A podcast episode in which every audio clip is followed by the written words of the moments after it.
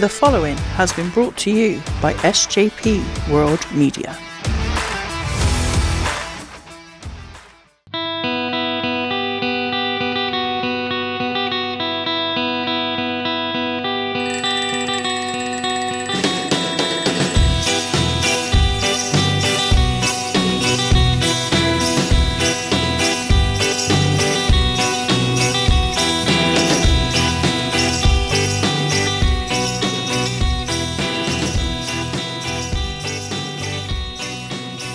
And welcome to episode 3 of the SJP Wrestling Podcast. I am your host, Si, and I want to thank you yet again for pressing the play button. As you may have seen on the show's social media this month, we are looking at past Clash of the Champions events. Uh, we aim to finish the month with a look at WWE's newest Clash show, but today we are starting with a look back some 30 plus years at Clash of the Champions 6 and also the WWF show promoted on the same day, WrestleMania 5. I am joined by Conrad Newton of Chops, Kicks and Nearfalls.com, who had never actually seen Clash of the Champions 6, including the stellar main event between Ric Flair and Rick Steamboat, before this week. This leads to a very interesting discussion as Conrad looks at this older event through fresh eyes. During recording, we did experience a few small issues with Conrad's mic, um, so apologies for these minimal moments, but I am sure you will still thoroughly enjoy today's show. Uh, you can find the show and follow us on Facebook and Twitter at SJP Wrestling Pod. Please seek the show out, um, use the social media links there, and let me know what you think. Anyway, um, short intro this week, enough of me waffling on, nobody wants to hear that. Let's get to dis- today's discussion with the excellent Conrad Newton.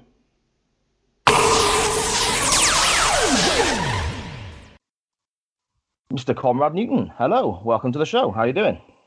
Uh, um, very excited to be on this show. Kind of uh, gave me a new wrestling Okay. to watch. I'm very thankful you um, invited me on the show. Yeah, excellent. I mean, a little background for those who are unaware. Um, the first time I spoke with Conrad was on uh, Talk at the Table, a show that Conrad's on. I, I believe you're on there most weeks, aren't you, or every week with um, a couple of the other guys from the network? Uh, yeah, every every two weeks with uh, Matt and Mags. That's right.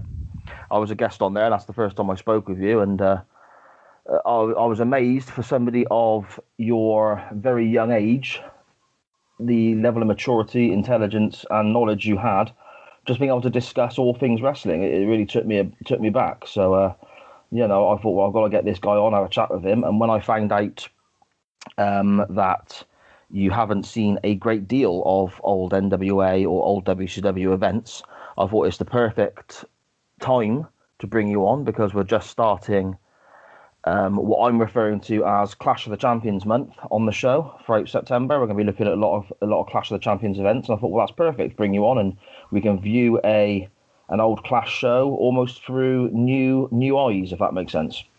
Yep. Okay. Um, today we're going to be looking at all things April second, nineteen eighty nine. That's the date WrestleMania 5 and Clash of the Champions 6 were both uh, broadcast, clashing and you know trying to uh, outdo each other. But before we get on to that, sort of set the uh, set the mood, I suppose, for that sort of era, and have a little look, and I suppose a little joke at my own expense with um, how much how many years older than you I am. Um, we'll have a little run through of a, a few things that were going on in 1989 and just say if you if you know them, you're aware of them, or anything like that. Just sort of get a little feedback as to a, you know, see what you recognise if that makes sense. If, if that's okay, Conrad. Yeah, yeah. Okay. Um, first of all, start with a bit of TV, shall we?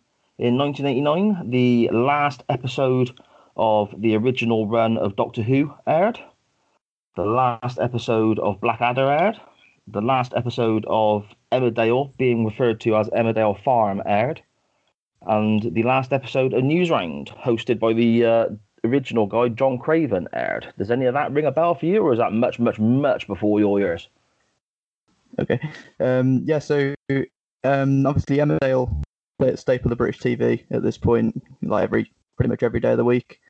Um, Doctor Who, obviously, everybody's familiar with, and Newsround was a staple of kind of my early school years. So I'm familiar with those three shows, and um, I haven't gone back and watched any of the, like the older like episodes of those shows, but I, pro- I might at some point. You're, you're not future, missing. but- You're not missing a great Yeah. deal. I'm not. I'm not gonna lie. At the time, it was great for me growing up, but looking back, you're not missing a great deal. I'll be honest.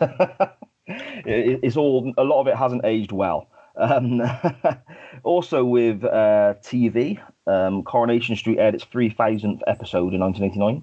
Uh, another episode of Corrie actually drew in 27 million viewers for one episode, which is absolutely astounding. I think you know, especially when you look at what people are bickering about online now with the likes of AEW drawing in 900,000 or whatever. 27 million viewers is obviously it's a different time, not as many options on television, but I still think that's a staggering number.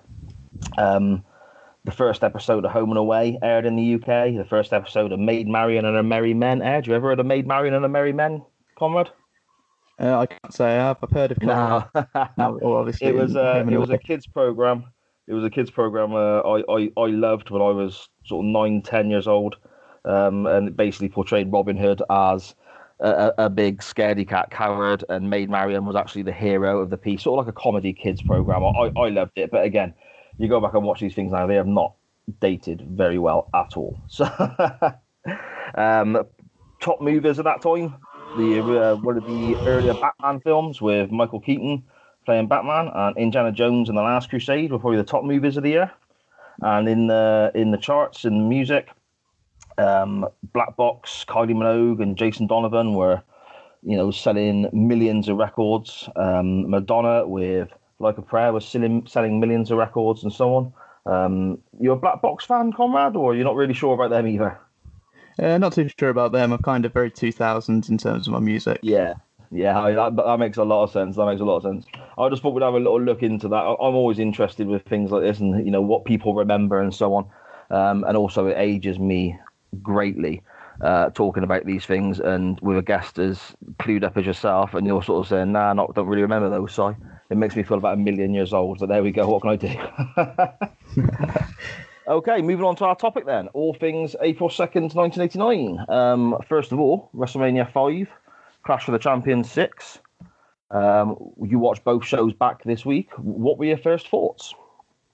Um, I'll be honest. I kind of went into the show thinking like I wasn't gonna. I went in like really negative about it because like the stuff that um, like I've watched stuff from like the '90s with my dad, and obviously like this is going back even further. And I was thinking oh, it's going to be like really, really slow, and it's going to be, um, and it, it's going to be really hit and miss. And in some areas, yeah, it was, but then in other areas, I was really pleasantly surprised at like the quality of like the storytelling and kind of how they got less, how they got much more um like of a reaction from the crowd doing much less than what we get like nowadays with like um, a bunch of spots uh, thrown together in a match. It was kind of a much different pacing, which is obviously um, with modern sensibilities, it's really hits you um, from the get go. But I, I'm I enjoyed both shows. Yeah.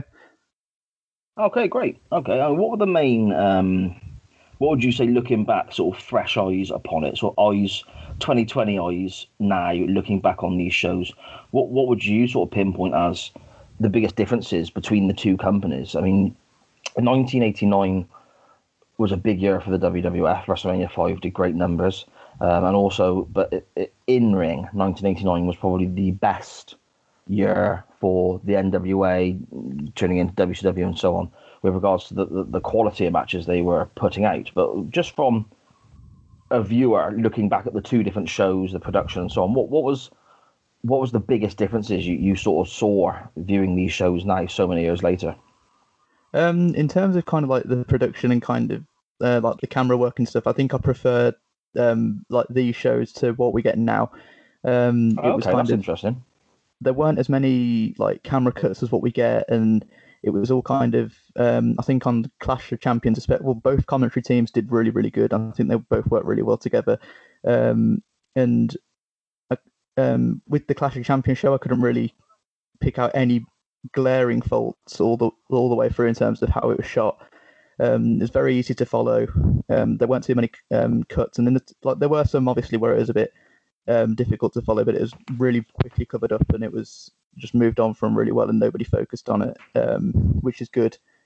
Um, in terms of like the in-ring quality, um, I think Um, um, Clash of Champions was kind of head and shoulders just for the main event, and I think there was um, the opening match really got me kind of invested in the show as a whole. And while there was a fair filler after that, I think the the match with the Great Muta, um, he like the showcase match that he had. While it was short, it really did a good job of kind of showcasing his talents, and obviously the very um, almost universally acclaimed main event between um, Flair and Steamboat. Excellent, really, really good, really well played. It told a brilliant story. Um, and Mania 5, while the in ring action wasn't kind of on par with the NWA, at least in my opinion, it was more of an entertainment show with like some really good wrestling and like everything kind of made sense. And again, it was kind of doing less means getting more of a reaction. Yeah, no, no, I, I can see where you're coming from. I mean, you talk about the main event there of um, the Clash show. For me, it's very much a, a, a one match show. The Clash. It's, it's a one match card. The main event. Um, it dominates the whole the whole program. It's I mean it's it's over 55 minutes long out of a, I think it's a 90 minute program in total. The Clash event, so that shows how much it dominates there. Um, and the in ring standard of that Steamboat Flair match. I mean, everyone talks about the trilogy from from '89, and I'm a huge, huge Flair fan anyway. I mean, he's he's right up there on, you know, he's he's well, he was one of my first picks on my Mount Rushmore. Little shout out to Mags there. Um, he's he's you know probably my all time fave. So anything Flair does, I think is absolutely fantastic. I mean, the quality of that match is superb. But then again, you, you, you mention little touches, getting reactions from the crowd. You jump across to the other the other channel, I suppose, or the other side, and you look at their main event with Hogan Savage. Hogan was a master at this, wasn't he? Just little mm. little gestures, little movements look even just a facial expression, and the crowd would just go absolutely insane for the guy. Um, what did you think of the the Savage Hogan match itself? You know, maybe as a stand, not not in comparison to Steamboat Flair, because I think comparing anything to that on these two shows could be a bit a bit tricky because of the standard of that. But what did you think of the Hogan Savage main event uh, from a WWE or WWF standpoint as a main event itself?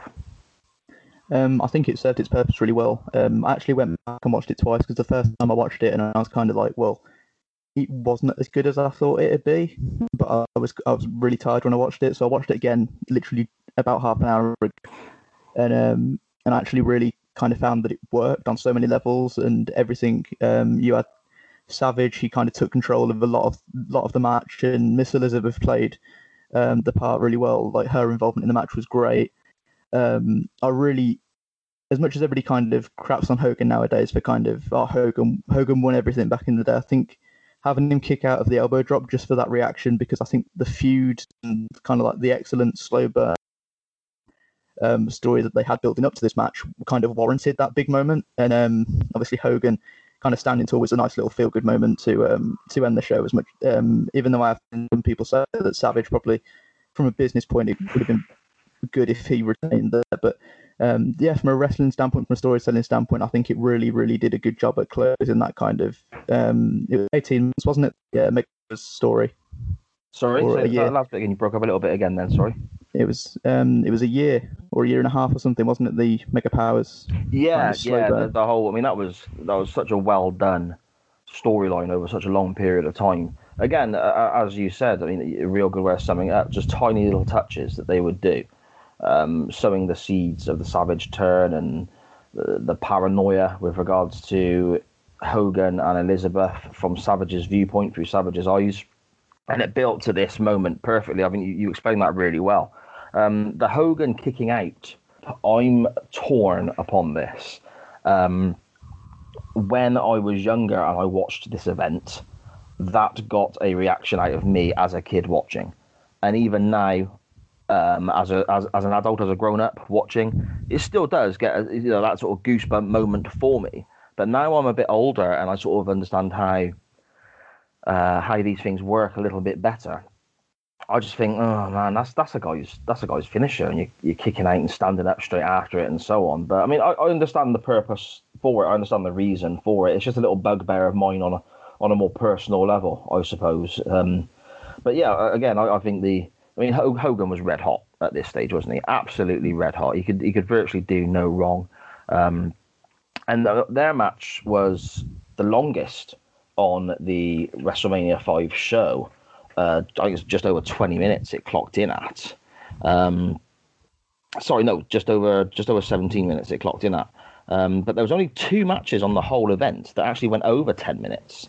I mean, there's 14 matches on that WrestleMania 5 card, as opposed to the handful we get on the Clash Clash show, and they're all running at like two minutes here, three minutes there, four minutes here, and then the, the Hogan match goes 17, and Beefcake um, in his match earlier in the card, Brutus Beefcake, his match goes just over 10 minutes. Every every other match is very very short.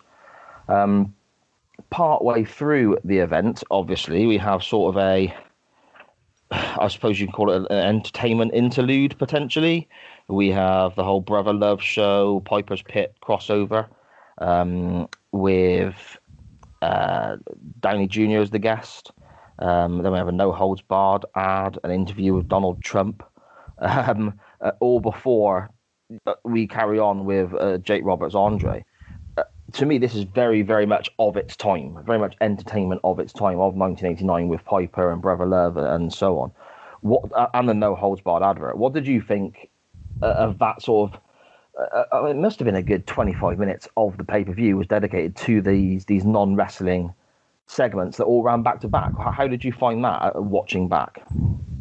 Um, it was again, it was like it was a bit of a shock, kind of, because obviously WrestleMania these days, it's very rare that you get like much of an interlude. It's literally matches, matches, matches, matches, matches, yeah. and maybe an interview segment here and there.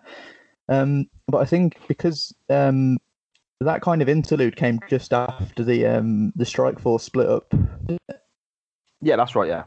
Yes, yeah, so I think that was kind of a good job because it allows the audience to still be entertained, but then also kind of let that sink in. The fact that um, the fact that Martel had just walked out um, and kind of ended the Strike Force um, team, and obviously give um, kind of build up a little bit of anticipation for the um, will kind of keep the crowd hot because obviously Roddy Piper was good at his job, like really really good promo and could do that. Um, yeah, I think it was kind of a nice little nice little break from the action, and it was it was a nice like change of pace from obviously watching WrestleMania this year compared to like this show. And I think I kind of like it. I wish they did it now. Like even if it's like just for like five ten minutes, where we just have a little bit of a a break with like some in ring kind of talk show kind of style segment.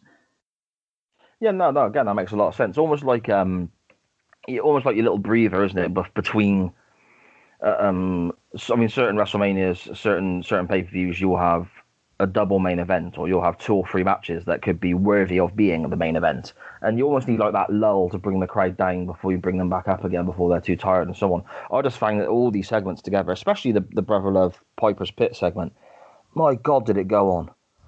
You know, it could have been so much shorter and still served its purpose. You know, it just I, I'm just sat there watching, thinking, I can't believe I've got poor Conrad to watch this. I felt so bad.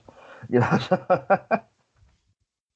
Um, yeah, looking back at the Clash event itself again, then um, you mentioned about the Great Muta match. Um, do you know much of Muta before this? Was this was this the first viewing, or are you aware of his work? I understand you watch quite a lot of Japanese wrestling anyway. Um, yeah, I was kind of aware of his work. I've, got, I've watched some of his um, stuff from the '90s, and I've watched some of the stuff that he's doing now. And um, well, obviously, knowing what he did, what knowing what he's doing now, it kind of takes a bit of the shine off what he did back then. But um, yeah, I'm uh, familiar with some of his work, um, and this kind of um, at some points I thought he, he wasn't as motivated, and I think um, that's been a complaint by well, like, and a point made by quite a few people that he wasn't as motivated at some points when he was in America in comparison to Japan. But um, yeah, it was a great showcase match for him. Um, some of the stuff that he was doing, like the um, the mule kick to the stomach, like from that standing position, and mm. the um, the fact that they um, Michael Hayes really played up the um, the moonsault as well as we know it now, and he was just calling it the bat flip off. I feel that kind of really showed that it was kind of a revolutionary thing, and it was like something really different from what had re- typically been seen. Yeah, yeah. I mean, you, you look at, I suppose, just in comparison to the the Clash show that Muta was on, uh, and talking about the the moonsault stroke backflip as it was referred to. You look at guys like the Iron Sheik, Um, you look at guys like I don't know um, Dan Spivey and uh, Kevin Sullivan and so on who who were on that event. It was revolutionary. Revolutionary, sorry. It was something that you wouldn't necessarily have seen before, or at least very often. And I think that's why he really stood out. Of course, you had the whole face paint and the mist blowing around, and Gary Hart was with him as well. He was always a strong personality, also. Um, I mean, with regards to to Gary Hart, did did you notice across the two events um, something that maybe we don't get as much nowadays in comparison um, with the number of managers? Yeah, um, and as with a lot of things, it was really, really, really nice to see, and um, especially like in the opening tag match, and uh, I feel uh, poorly, dangerously, or Paul Heyman, um, and Jim Cornette as much as much stick as he gets, he he was bloody good at his job, um, yeah. and so so was um, Paulie, and it was it's just nice to see, um, especially when manage, managers have been kind of largely phased out in the modern uh, modern scene. Yeah, definitely. I mean, the comparison is incredible. The, the difference between these two events and what we're seeing now. I mean, the the, the Clash event. Um, from memory, I believe it's only Flair and Steamboat that don't have somebody at ringside in one manner or another, whether it's a manager or a valet or just somebody accompanying a wrestler. So that's that's to me is quite. I mean, even with the Flair Steamboat match, Steamboat's family still comes down to the ring with him and then takes a seat, I guess. So that that's a complete contrast to what we're seeing now. And WrestleMania was was very much the same. As I mentioned, 14 matches on this incredibly huge event. Um, only two of them didn't have people along uh, people at ringside. I mean, even the match where a manager himself in Bobby Heenan was wrestling, you had another manager on the uh, sorry, another wrestler on the outside acting as his second. It, it's such a contrast to what you're seeing now, and I'm a big fan of that. I think that these guys can add so much. And you mentioned Cornette and Heyman there; they're two of the best, aren't they? It, it was it was great seeing them in that opening tag match um, of the Clash show. Uh, with regards to that opening tag match, um, what did you think of, say, the the Samoan SWAT team? Have you seen much of those? I mean, I've I've watched a lot of old NWA um, NWA events and matches, um, and I've not seen masses of them. Uh, so I quite enjoyed seeing this because they went a good 20 minutes. So it was a good chance to see them in action, not just for a few minutes here and there that I have on other events. Um, yeah, it was. I'm in the same boat. I haven't really seen much of the SWAT team, or or seen some of the mid and kind of just passing over old stuff. But um, yeah, um, I think uh, Samu and Lane had a really good kind of opening exchange, and uh-huh. um, the the tennis racket shot was kind of missed, um, and that was kind of one of the first kind of awkward camera shots. But I feel that kind of added to the authenticity that it wasn't kind of um, wasn't really and anything. It's kind of just an out at the moment thing, which I feel was really really good to have rather than kind of what you get now in the um, the occasions where managers are involved and um, and like the cameras straight away there to kind of see what's happening. Um, I feel that they did they didn't overstep. They added to the match. Um, I like the fact that the Samoans kind of slowed down while uh, Midnight Express were kind of more kind of high speed and trying to keep up pace to kind of um, work their sort. Both teams working their sort of match, and I feel it really kind of worked. And um, the finish, the rocket launcher, um, kind of missed, and uh, Paulie um, using the phone. Well, kind of, well, Paulie being used led to the pin, which um, a good good opener. Um, it did did feel a bit slow in areas, but overall it's good good stuff. Yeah, I think I think that's um, a sign of the era, though, isn't it? Uh, it's a lot of these matches do seem, for me, in comparison to modern day, and even uh, for 1989 in comparison to WWF, when we're looking at um, the WrestleMania 5 show of the same day. Some of the NWA stuff from around that era, you do get these kind of lulls where the performers do seem to slow it down and drag it out a bit longer. When you're thinking, looking at more the modern product, they would shave that off. They would make the match shorter. They'd go to something else afterwards then and use that time elsewhere. But I don't mind it. I quite I would rather watch wrestling in the ring than have it cutting to other things and so on and using those minutes elsewhere. I, I thought it was a very good opener as well. I mean, I'm a big Midnight Express fan. I mean, the tag team scene in 1989 was fantastic on both sides of the divide with the NWA and the, the WWF. And again, that, uh, same as with the managers. That's something that I really noticed watching these two pay per views back. That sorry, one pay per view and the Clash event. Um, that is so different in contrast to modern day. I mean, you, you run through the cards. You've got the Heart Foundation. You've got the Samoan SWAT team. You've got the Midnight Express. You've got all these tag teams, um, the Rougeaus, the Rockers, the Twin Towers. You, you put that into some form of comparison with today's product when they when the WWF has a much larger roster than it did back in '89. It, it, it's it's night and day, isn't it? The two tag team scenes. Yeah, absolutely. Um, yeah, it's just it's great to see kind of how much tag wrestling was kind of used and kind of appreciated back um, in the 90s. And you look now, it's um, I kind of there was kind of like that equal kind of footing um, with all the major companies, but like obviously doing well, a lot a lot of their appeal in the mainstream is because they're focused on tag team wrestling. But uh, when WWE do good tag matches, they do do good tag matches to say the least.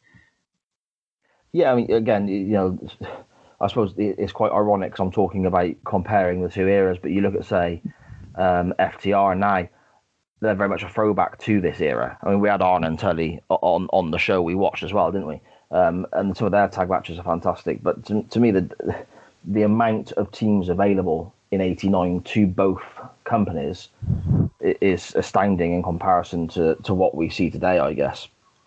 Um, what did you think of the lighting? I know this is a bit of an obscure, odd question, but I, I, I will follow it up with where I'm going. What did you think of the lighting of the two shows between WrestleMania 5 and Clash 6?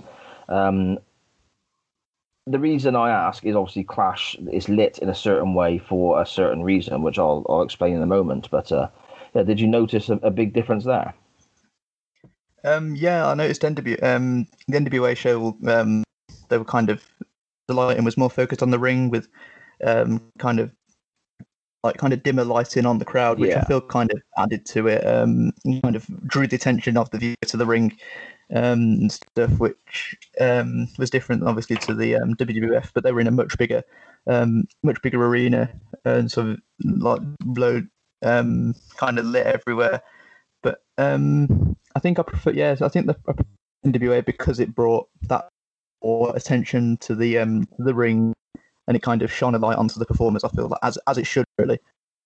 Yeah, I mean, this is this is where it's going to be a bit, um, maybe a little bit of a uh, an eye opener and, and potentially shock you a little bit as to what was going on that particular week, month, sort of run up to the Clash event with the NWA.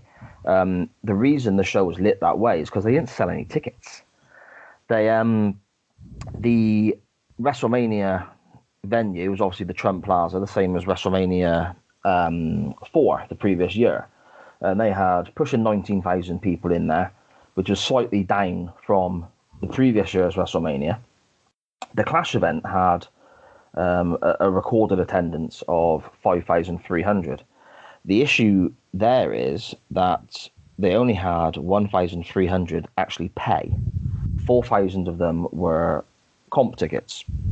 Um, the venue they booked was, believe it or not, and again, this is the sort of magic of television, I guess, and the reason I asked about the lighting, the reason it was lit so so much focused on the ring and not around the the crowd or the seating was because they were actually in a dome that took seventy thousand people ish, give or take, you know, because you're, you're on a, you're on a pitch and so on as well. So it's going to be a bit of leeway either way, but you're in a dome of seventy thousand people uh, in New Orleans and the day before the show, they'd only sold 900 tickets. Um, the reason behind this, and this is where I, am absolutely astounded that WCW, NWA, and so on ran ran like it did for so long. Um, the, the, event wasn't publicised. Um, I'm not sure if you're aware of any of this, but the event was not publicised at all. The the house shows at the time had the main event of Ric Flair and Ricky Steamboat. Um, they didn't want the, the, the, guy who was booking the house shows didn't want to publicise that his main event on house shows was going to be shown on free television um, in this big clash event on on that that particular weekend. So it wasn't publicised until a few days before, maybe even a week before. So you had this seventy thousand, potentially seventy thousand seater venue, um, this incredible main event, and build up to this this huge world title contest and the right hand didn't know what the left hand was doing. And the guy who made the decision to not promote the house shows, sorry, not promote the TV show because of the house, the concern of the house shows, and it might harm his attendance, ended up losing his job over that. Uh, not not the best move, but no, um, absolutely insane. Is it? When I, when I read that doing my little bit of research, I was absolutely astounded. Absolutely, it, it blew my mind that it wasn't. Uh, it wasn't promoted better. I mean, can you imagine? Uh, oh, well, could you imagine Vince McMahon doing that? He's running an, a show this big and just not even publicizing the event. Do you know what I mean? Yeah, well, like just kind of promoting like the undercard and like a few days before, kind of oh yeah, just heads up like. Uh, like just heads up you know Hogan and Savage for the um for the world title. Yeah, yeah, exactly. I mean, it, the TV rating um, for the Clash show um, on TBS. I believe it was on, wasn't it? TBS, yeah. It came in, uh, I think it was a four or four point three, which made it the worst rating a Clash show has had up to that point. Um, attendance wise, yeah, it pulled in 5,300. Granted, very, very few of those paid, a very small percentage of those paid. Attendance wise, the actual people in the building were, were similar to clash events of around that time anyway, when they were running smaller smaller venues. It just seems like an absolutely baffling business decision by the NWA to be booking this huge arena, and then it, it must have been like just a, a, massive chasm of space and sound bouncing around because there was nobody in there. It, it absolutely baffles me. And then you look at what McMahon was doing on the other channel, all those people, all those celebrities, the lights, the place for you know for that era looked incredible. Um, it really hurt the the NWA running against McMahon on this occasion because um, they went out of their way to try and hurt his pay per view there. There's a long story of back and forth with that of different events, but this was their sort of rebuttal to McMahon doing that to them previously. Um, they tried to. Uh, th- th- it was their decision to run the event that day of WrestleMania, and it really did turn around and just bite them in the ass. It really has. And then they obviously didn't then run up against McMahon again for a very, very long time until the sort of the start of the Monday Night Wars. So I think they must have learnt their lesson there. Yeah, I think um, what kind of hurt them more, like not only choosing to run on that day, um, but apparently I think Vince kind of showed that he wasn't messing about because uh, I read that um, after, I think it was after um, after Clash finish. mm-hmm. there was an advert paid for by WWF um, for yes. the um, paid by the minute. Yes, that's right. Yes, they ran an advert um, right after the Clash main event aired. Yeah. Um, and the I believe they also ran an advert advertising WrestleMania on TBS or one of Turner's stations in the build up to the weekend, but didn't run any adverts advertising the show that was going to air on their own TV station it just it just baffles you, doesn't it? How these people can operate in this way. Obviously, we're looking back in hindsight, but uh, to me, that's that's an incredible thing. Um, what moments from the two shows, uh, mainly the Clash one, I suppose, what moments from both shows um, did you struggle with? Were there any matches you watched and thought, "Why, this is this is very much of the time. This is not aged well," or anything that you didn't enjoy particularly? Um, honestly, the a a fair bit of the IC title match on uh, Mania. Um, Rick Rude did a good job. Um, I'll say I'll say that much. Um, but Ultimate Warrior kind of seemed very kind of limited. Um, and I feel the Andre the Giant match was.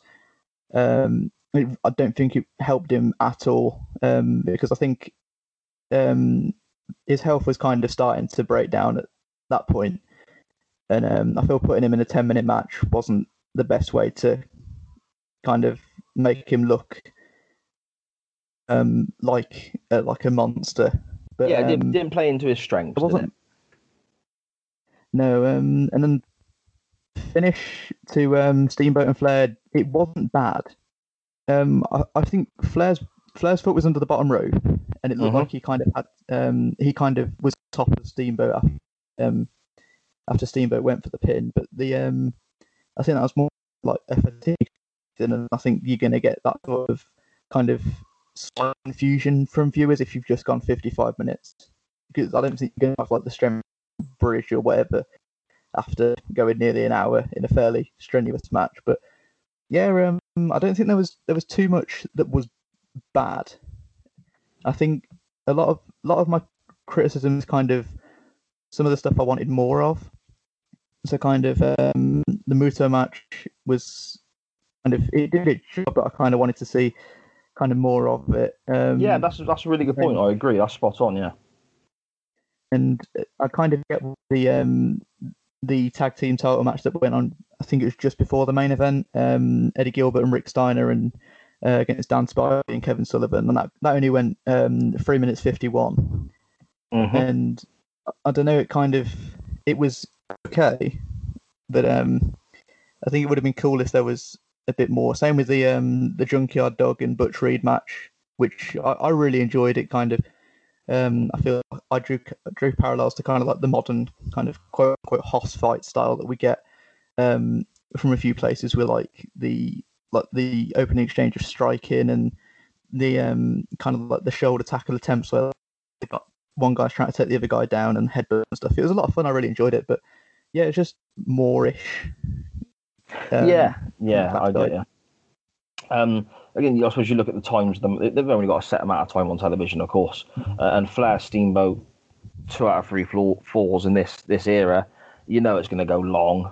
Um, so the rest of the card, I suppose, has to balance that out. Um, you could have potentially taken a few minutes off the tag team opener.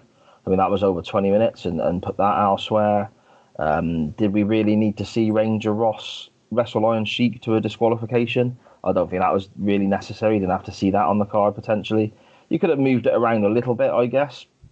Um, but listening to um, Jim Ross's podcast uh, a while back about this particular show, he actually said on there that they were running late, they were running long, and they were running out of time, um, television time. So that's why the US title match between Eddie Gilbert, Rick Steiner, and the Varsity Club was cut very short.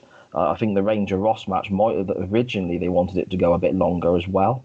So I mean that they, they had time issues there. But again, to me that comes down to um, that comes down to organisation. Surely, if you're running an event as big as this in this big arena um, that you're trying to put up against WrestleMania in, as your big stand against McMahon, surely these things need to be organised better, if that makes sense. Absolutely, I think it was kind of that's kind of the detriment. Like they didn't organise it as well. I think they could have really Mm. pushed, um, really could have pushed in terms of like, more in, ter- in terms of like the success if they, um, if they kind of prepared better and promoted it better. Because in the day, if Pete, um, Steamboat Flair two, and the first one ended on a roll up, and I think people, um, obviously I wasn't alive or anything, but um, but yeah, I think people would have bought into that if they did the rematch two out of three falls to kind of stop that fluke element and be like, we've got all this stuff too, but then this is the main event and kind of promote that marquee match against marquee match. But yeah, Hmm. organisation really was the detriment, I think.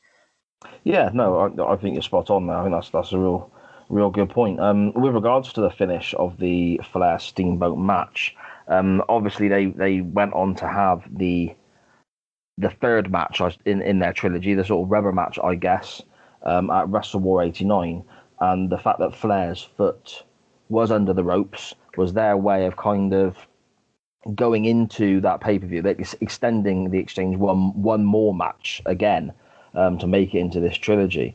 Um, and again, WrestleWar 89 is another fantastic match. I mean, all three of them, Flair and Steamboat matches, are superb. I can watch them again and again and again. They're absolutely brilliant. Um, I mean, on that note, uh, as we sort of wind down a little bit here, um, what did you absolutely love from these shows? What was your what was your favourite moments that you can potentially go back and watch again that maybe surprised you a little bit? If you could pick maybe one or two matches from either card. Um, say the Strike Force, um, the Strike Force match was good. Um, even if it was kind of a lot of people like thirties on, it kind of still would, would kind of think um, it's the match where um, Martel walked out. But yeah, I, I was enjoying that. Um, I think it did a good job, and obviously the main event was good from a storytelling perspective, and it was different from um, some of the Hogan matches that I'd seen before. It was kind of a lot of him was well, like he got a lot of effort offense in this was not change, and obviously, um, I'd say the opener and the closer for Clash was kind of the two matches that I'd really, really want to go back and watch. Yeah. Yeah, no, that makes sense. Yeah, okay. Well, um, so overall, then we'll we'll, we'll go with uh, WrestleMania five first. Overall, using I suppose a bit of a Dave Meltzer rip-off rating system. Would you give it a thumbs up or a thumbs down, or was it an average show in ge- in general? Looking at the whole show together. Um, I'd say thumbs in the middle. Uh, the good stuff was good. The bad stuff was a fair bit bad, and um, I think if they, I think if they trim the fat a little bit and kind of, um, kind of gave stuff a bit more time rather than like the tons of matches on the card. Say if they limited it to like say, um, except they cut that card in just about just over half and had like eight or nine matches. Mm-hmm. Um, I think it would have been a definite thumbs up show. Um, and I think um, Clash. Oh no, sorry. I'll you give the. Yeah, no, no, carry on. Yeah, the Clash show as well. I mean, what, what are your thoughts in, in a similar way? Thumbs up, thumbs down. What did you think? Was it an average show, good show, bad show? What are your thoughts? Um, it was a, a one match show to say the least, but then Yes. when that one match is as good as Flair and Steamboat was, I think it kind of has to get a thumbs up. But um, the undercard was solid. Um, the opener, as mentioned, was solid, and um, yeah, I think um, what would have made it better, as we've already spoken about, is kind of like the organisation, the promotion stuff that kind of probably might have given things a bit more time rather than cutting it short. Yeah, yeah, and I suppose if it was maybe, maybe if the the the dome or arena was promoted better and it was full, or if the um, the the show was ran in a smaller venue and lit how you'd hope for a show of that time, it might have looked like more of a, more of a spectacle, I guess, as well. Because WrestleMania very much was, whereas in ring, I don't think the WrestleMania show can stand up to the Clash show. To watch, it's it's much more of a spectacle. It's incredibly well lit. The venue looks fantastic. Everyone's in their tuxes and so on. Whereas the the Clash show very much looks, um, it looks dated, doesn't it? Even in comparison to the WrestleMania show that came out the same day. One looks very modern, 89. One looks very old, 89. If, if I've explained that properly. Yeah. Okay. I mean, just so just so you're aware, the uh, the actual polls that they had at this time for the two shows, the WrestleMania show got 17% thumbs up, where the Clash show got 97% thumbs up. So I think they kind of agree with with your your sentiments there. But yes, very much a one match show, but uh, very much that match carries that card. Um, yeah, okay. Well, uh, it's been really interesting talking about wrestling from many decades ago and looking at it through, you know, fresh eyes from your standpoint and hearing your views on these two different, very different companies at the time, very different events and wrestling styles at the time. It's been really interesting hearing your views going back and watching these um, well, the WrestleMania show and then the Clash show for the first time. So thank you very much uh, for coming on and discussing those with me. That's been great. Yeah, thank you for having me. I was kind of expecting, um, well, obviously you got in touch. Well, thank you very much for getting in touch in the first place. I was kind of glad that I motivation go more. A lot of the recommended stuff it'll be, uh, well, to eventual procrastination or procrastinating mindset. Um, but now it's kind of like, okay, I have to do it because I'm going to come on the show and it's going to be fun. And it, it really was. It was fun. Um, it to be like introduced to like new wrestlers, and I'll be um, I'll be honest, this is kind of giving me the kick up the arse to go back and watch some um, some of the, the older NWAs. Kind of the characters were kind of like larger than life that you don't really see these days, and the NWA kind of still had that in a way, like with the managers and stuff. And the, yeah, it's just um, yeah, it was just a really nice experience. And I just want to thank you very much for kind of inviting me on and kind of as I said, me the kick up the backside to um, go back and watch because I will I will go back and watch more stuff now that I've kind of dipped my foot in the water. So. Yeah, great stuff, great stuff. There's loads, there's loads there. I mean, some of it's brilliant, some of it's not so much. Um, there's a there's a character Kevin Nash plays called Oz. Look out for him. That'll be a special little treat for you. Um, some of the guys who have already seen this will probably be chuckling away listening to this now because it is quite a sight. Uh, but before I let you go, sir, we need to run down and talk about your bin it, book it best if we can. So I'll try and finish the show on something positive. So we'll finish on your best. So to start off, um, if we can have your bin it, so something in wrestling past or present that you absolutely despise or are embarrassed by and just wish you could literally chuck it in the bin, wipe it off the face of the earth. Hmm. See this thinking, um, and I think it was so controversial when it happened. Um, and this is kind of like just before I properly got hooked on wrestling. But the um, the Victory Road incident, as it's been dubbed, um, from TNA, Victory Road 2011, and Jeff Hardy came out and um, he really embarrassed himself. He was Ah, kind of interesting, obviously drunk and high, and um, Sting had to pin him. And this was on pay per view. Let's not Mm. forget. And people paid to watch Jeff Hardy versus Sting, and it ended in like two minutes or something. Um, it just really wasn't comfortable, and I really wished that kind of, um, as cool as it was seeing Jeff's redemption arc in TNA, I think it would have just been better if he came back and, well, if they just kind of wiped the slate clean and we had that really good match because it could have taken Jeff in such a different direction.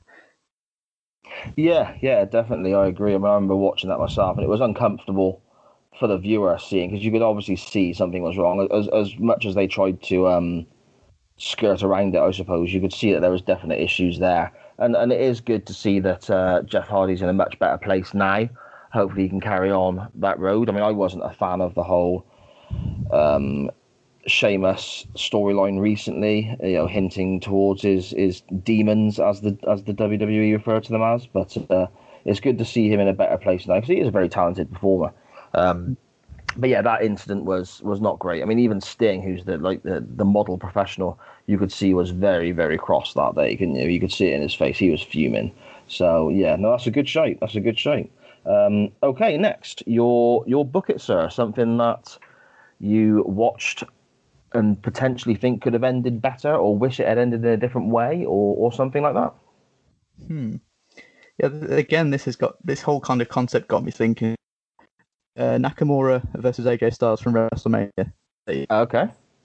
Um, first of all, I think um, I would have, but it's a Nakamura would have won, um, and AJ would have turned heel, and I think that really would have Okay, so a, a complete turnaround then. Yeah, I think it would have like, eliminated the low blow stuff, which I- um, a lot of people complained about, myself included. Um, I think it would have. Um, I think face Nakamura. After, I think the reaction when he won the Rumble kind of spoke for itself.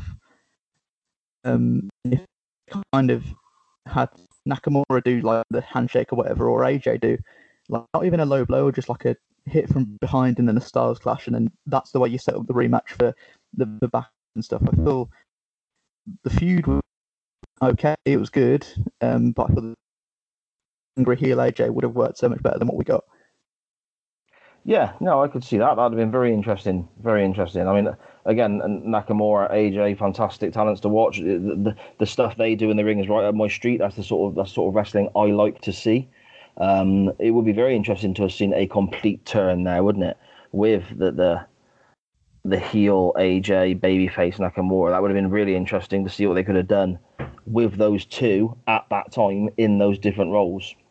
Um, yeah, no, I, I, I can see that. That's, that's really, really interesting.